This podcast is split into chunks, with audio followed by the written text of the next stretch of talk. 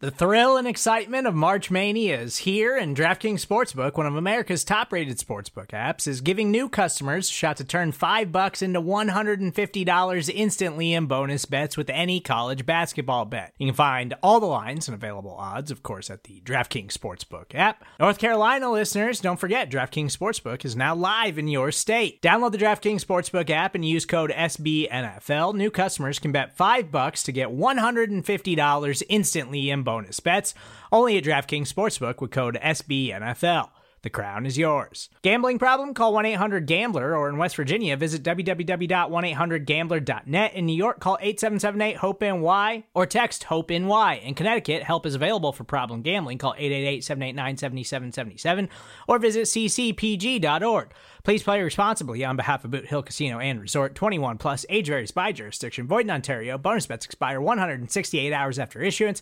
See DKNG.com slash B ball for eligibility, deposit restrictions, terms, and responsible gaming resources.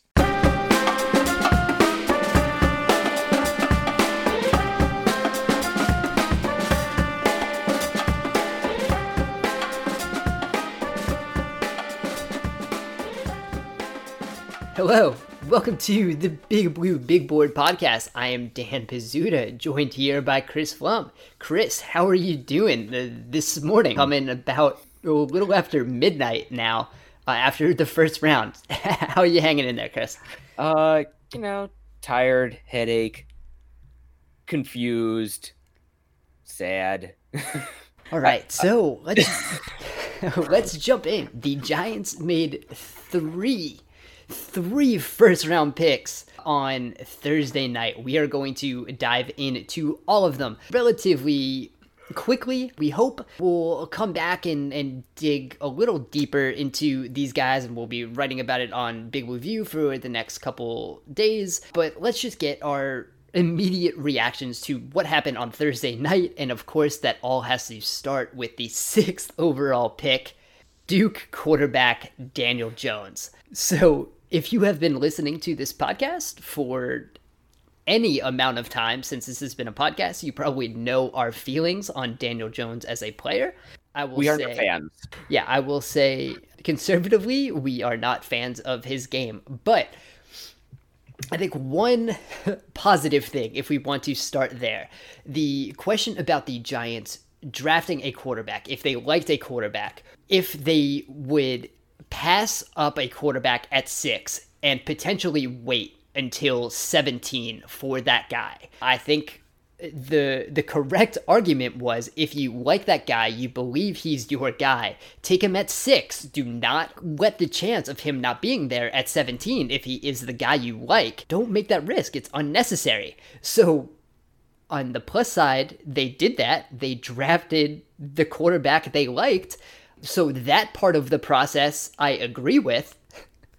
the second part of the process with the quarterback being Daniel Jones is I'll say uh, not something that I think many Giant fans agree with. That is appears to be the case. So let's let's just dive into Daniel Jones as a player. I think very quickly because we have talked about him a lot. The thing that you know makes him, I guess, worthy of being this pick to the Giants is the David Cutcliffe connection with Eli and Peyton Manning. If that matters, he is uh, tall. He looks like a quarterback. And then I think that's kind of where the pros stop. If you look at his numbers, you watch him on film at all, he's not a very quick processor, even though he does do well in the quick game. I don't think he processes very well. When you look at what he had to do at Duke, he was not very accurate. A lot of it was short throws. I think you look, only 42% of his yards came through the air at Duke last year. That's one of the lowest rates in this class. That even Dwayne Haskins, who was in a short run after the catch heavy offense, was at 45.3. That's still pretty low, but Daniel Jones was below that.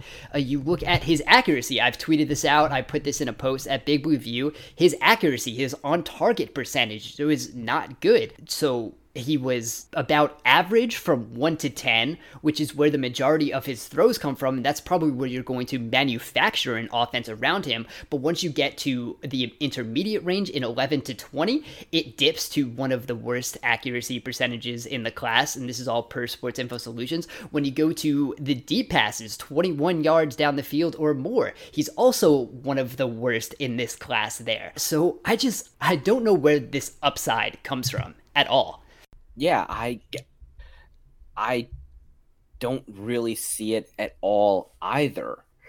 You know, just sticking with the numbers, Bill Connelly for SB Nation did a preview of the quarterbacks and he basically said you can based on the available data that we have you can pretty much predict that a quarterback's college metrics are their ceiling for their pro career.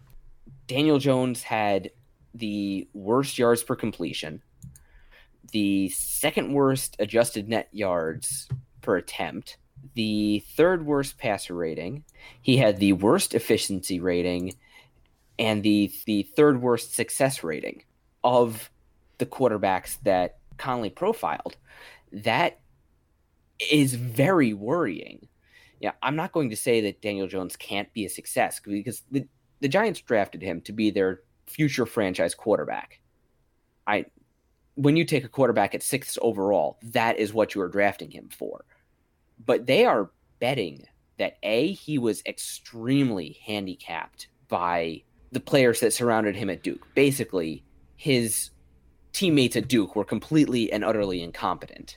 But also they are betting that he is just an extreme outlier and the only quarterback in recent history who will exceed his college ceiling in the NFL when the game is faster. He's going to be asked to process so much more.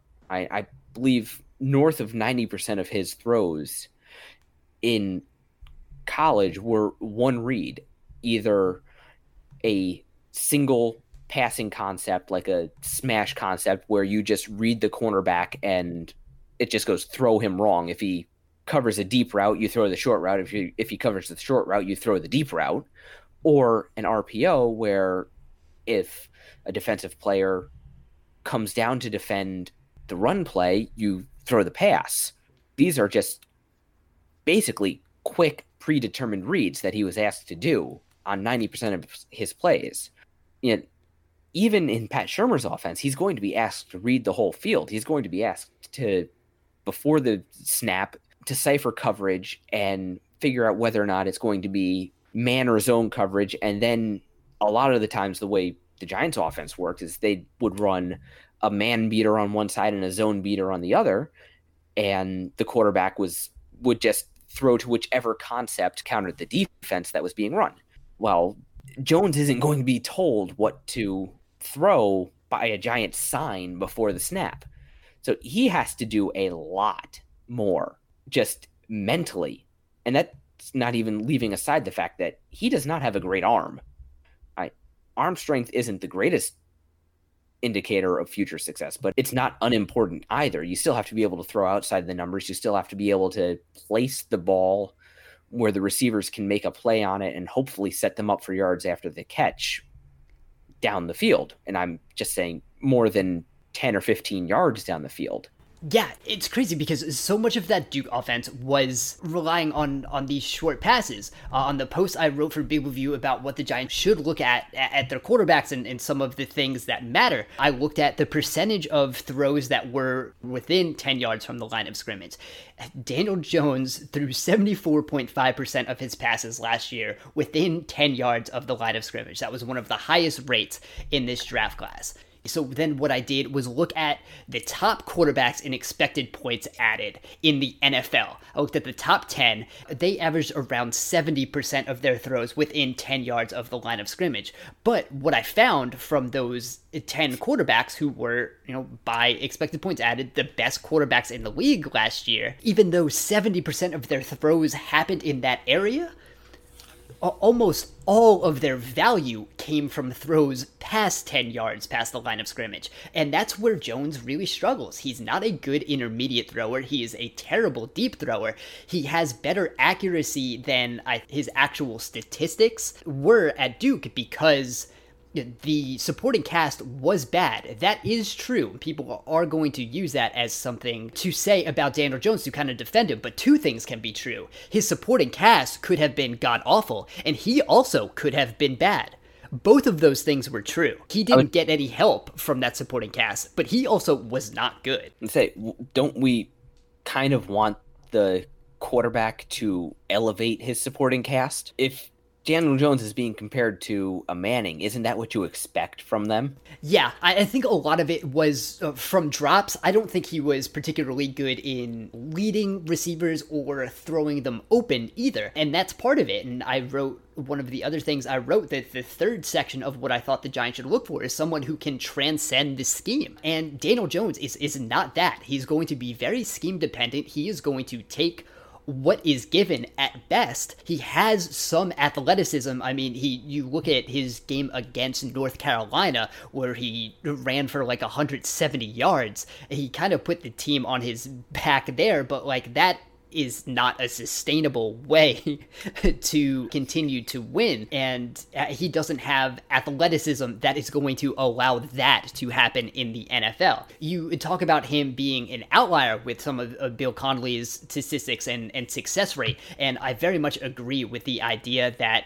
your college performance is your NFL ceiling. And when you look at what the Connelly wrote, none of the quarterbacks he has looked at over the past you know couple years, however far back his data goes, no quarterback has topped their college production in the NFL. And Jones had terrible college production. You can try to write that off because of the supporting cast, but when it is in that big of a sample that quarterbacks do not just get better in the NFL, you know, that that is a concern. We talk about outliers. Daniel Jones being good at the NFL level would make him a bigger outlier than Kyler Murray is going to be. And that is that's quite a risk at number 6. It's questionable decision making, it's questionable scouting, and oh, I guess we can get into that part real quick because Dave Gettleman, we have a little bit of what he said. He's I think he's speaking while we're recording right now. His post first round press conference, he is speaking now while we record. Two bits we've gotten so far.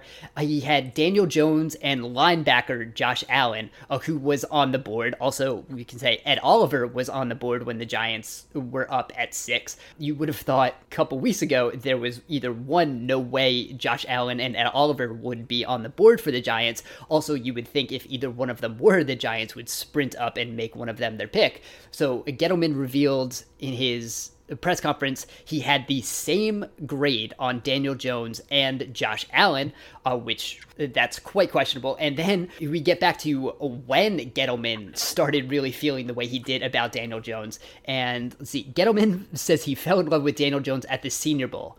And this is a quote After the three series I watched, three series, Okay, after the three series I watched, I saw a professional quarterback, so that's when I was in full blown love. That is terrible process. I don't care how good the quarterback is. I don't care if you were watching Patrick Mahomes for three series. That that, that is terrible, terrible process, and that's where the Giants are at their quarterback right now.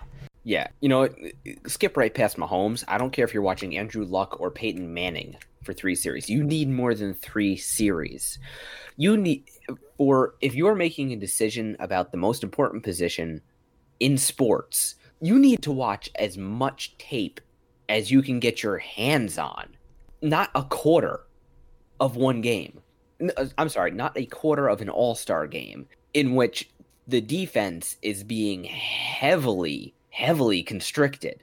That's one thing that doesn't get talked about with the Senior Bowl is the defense is basically not allowed to blitz.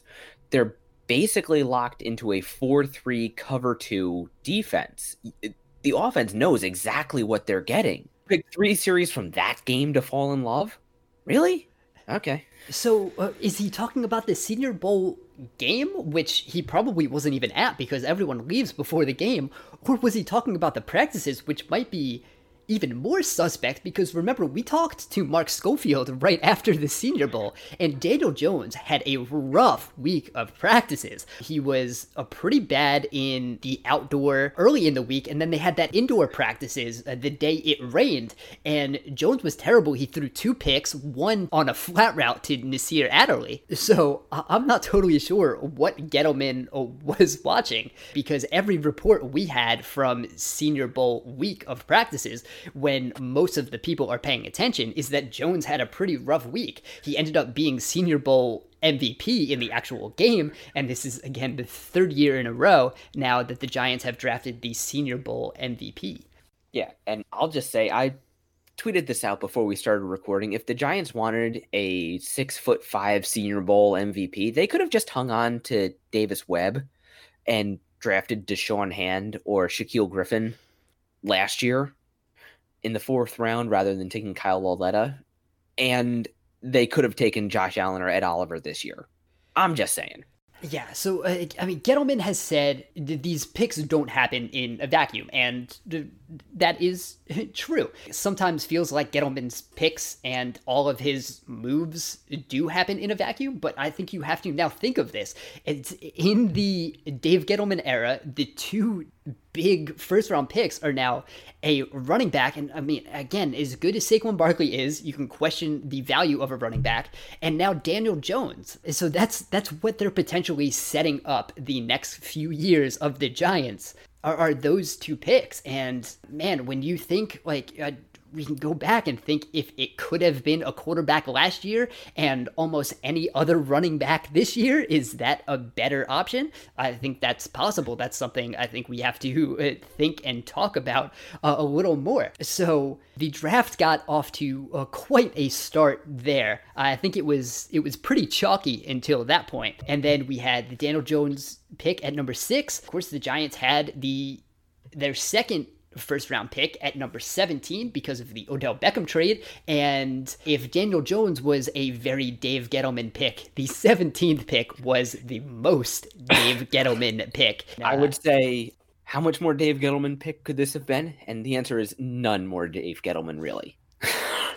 Yeah, so a, a 340 pound nose tackle. That would be Dexter Lawrence from Clemson. I think I have talked about Lawrence. I am not super high on him because he is the prototypical big nose tackle who defends the run fairly well, does not give as much pass rush as you would like from the interior for the modern NFL game. But this is Dave Gettleman does not exactly believe in the modern NFL game. He is very much a run the ball, stop the run uh, type of guy. So Lawrence is not a very surprising pick uh, in the middle of the first round. No, I in a vacuum for what he does. I like Dexter Lawrence as a player. Yeah, he is a very athletic big man. He moves better than you would expect a 340 pound tackle to do. However, the Giants already have Dalvin Tomlinson, who is, who was about as good a nose tackle as you could ask for, other than Damon Harrison, who they traded away. Yeah, nobody is in Snacks' class. It is extremely unlikely that Dexter Lawrence will be in Snacks' class. So I just don't get adding another nose tackle because BJ Hill has experience at nose tackle. He isn't as big, but he is a very powerful player and he actually does give you some one gap penetration ability. Yeah, and I think the the Damon Harrison thing is it, it kind of makes sense for for Dexter Lawrence to be worth this pick. I think he has to be Damon Harrison because he does not give you enough from the passing game. He had a, a decent pressure rate actually per Sports Info Solutions, but when you I think when you look at him, it's a lot of just being a gigantic human that causes that. And I don't think that's going to play as well in the NFL. And then you look at some of his uh, his production numbers for a gigantic run stuffer. He did not stuff the run very often. He only had 13 run stuffs last year, and that is you know below Ed Oliver, who had 17 and a half. That's below Christian Wilkins on the same Clemson defensive line, who had 16 and a half. Jerry Tillery had 12 and a half, who went a little later, but has more pass rush upside. A guy like Quinnen Williams had 25 run stuffs. So obviously, no one was expecting Dexter Lawrence to be Quinnen Williams, but for a gigantic run stuffer, you would expect him to possibly stuff the run a little more, but he didn't. And so I think that has to develop. I think the the pass rush has to develop for him to be worth uh, this pick. I think it's just another one where Gettleman saw this gigantic human being, and that is what he likes in football players. I'm just not sure the positional value there, and of course he doesn't care about positional value either. But having a, a run stuffing defensive tackle there, I just I I don't see how that helps. No, the Giants really need a pass rush almost more than anything on their defense. Now, they also needed help in their secondary, which we'll get to with their next pick, but they have guys who are stout up front, but they really don't have anybody who is a proven pass rusher. Dexter Lawrence is, I'll say, unlikely to provide that he is very athletic. He is a gigantic human being, but he also only had, I believe, four and a half sacks and about 10 tackles for a loss over the last two years put together. Right now, the, the Giants' pass rush was responsible, without Olivier Vernon, was responsible for three quarters of a sack a game when they weren't playing by far the worst offensive line in the league last year and Dave Gettleman basically bypassed the best front seven pass rushing edge class we have seen in a long time. Yeah, I think that was bigger at the sixth pick, but again, I think we have to take in the process. If they did like the QB, I think you take the QB. We just don't agree with the QB they took because by the time the Giants were on the clock at 17. Uh, Josh Allen went to Jacksonville at 7 right after Giants picked, and that pass rush is going to be ridiculous. Rashan Gary went 12th to Green Bay. Christian Wilkins went 13th to Miami. Uh, Brian Burns, who I would have liked, went the pick ahead of the Giants at 16 to Carolina. So when you uh, kind of look at the options they had at the pass rush, they, I don't think they were totally there to match up at 17 either. But going with the big run stuffer, I'm not sure that value meshes there either. Yeah, the Montez Sweat was still on the board, and we did get the report earlier today that he was possibly, perhaps even likely, misdiagnosed at the NFL scouting combine. Now, the Giants are very averse to potential red flags.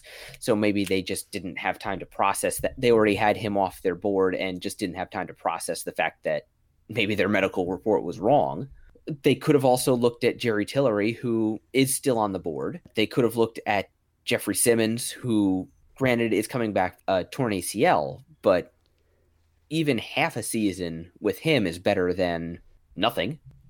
Yeah, I mean Simmons has the injury, he has the the off-field domestic violence incident. So I, he a talented player. I'm okay with staying away from him. But yeah, it's 17. They kind of they put themselves in a you know where they were was not exactly great for what they needed, even though they needed quite a bit. I mean, even like Andre Dillard could have been, uh, I think, a, a, better pick there, even though he's only played left tackle. Uh, if you put him at maybe right tackle, you have someone to then fill in at left tackle once Nate Solder is done. He then goes to the Eagles now, and the Eagles, they already have a better backup left tackle than the Giants have a starting tackle. So that's great for the NFC East. So the, the 17th pick was was interesting given what had already gone before them, probably what they were looking at. And um, I just I don't love Lawrence's value there. Um, I'm sure trading back was never an option. It was more likely they were going to trade up, which they did again later in the draft. So the Giants ended up with three first round picks because they traded back up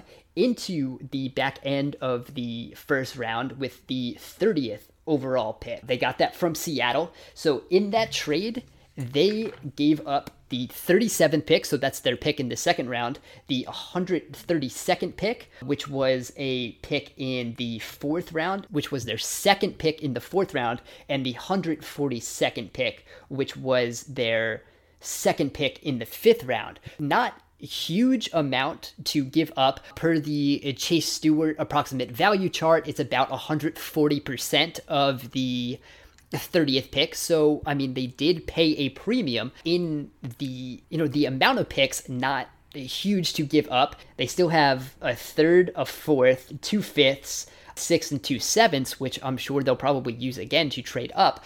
Um, so when the Giants went back into the first round, 30th overall, they took DeAndre Baker, a cornerback from Georgia.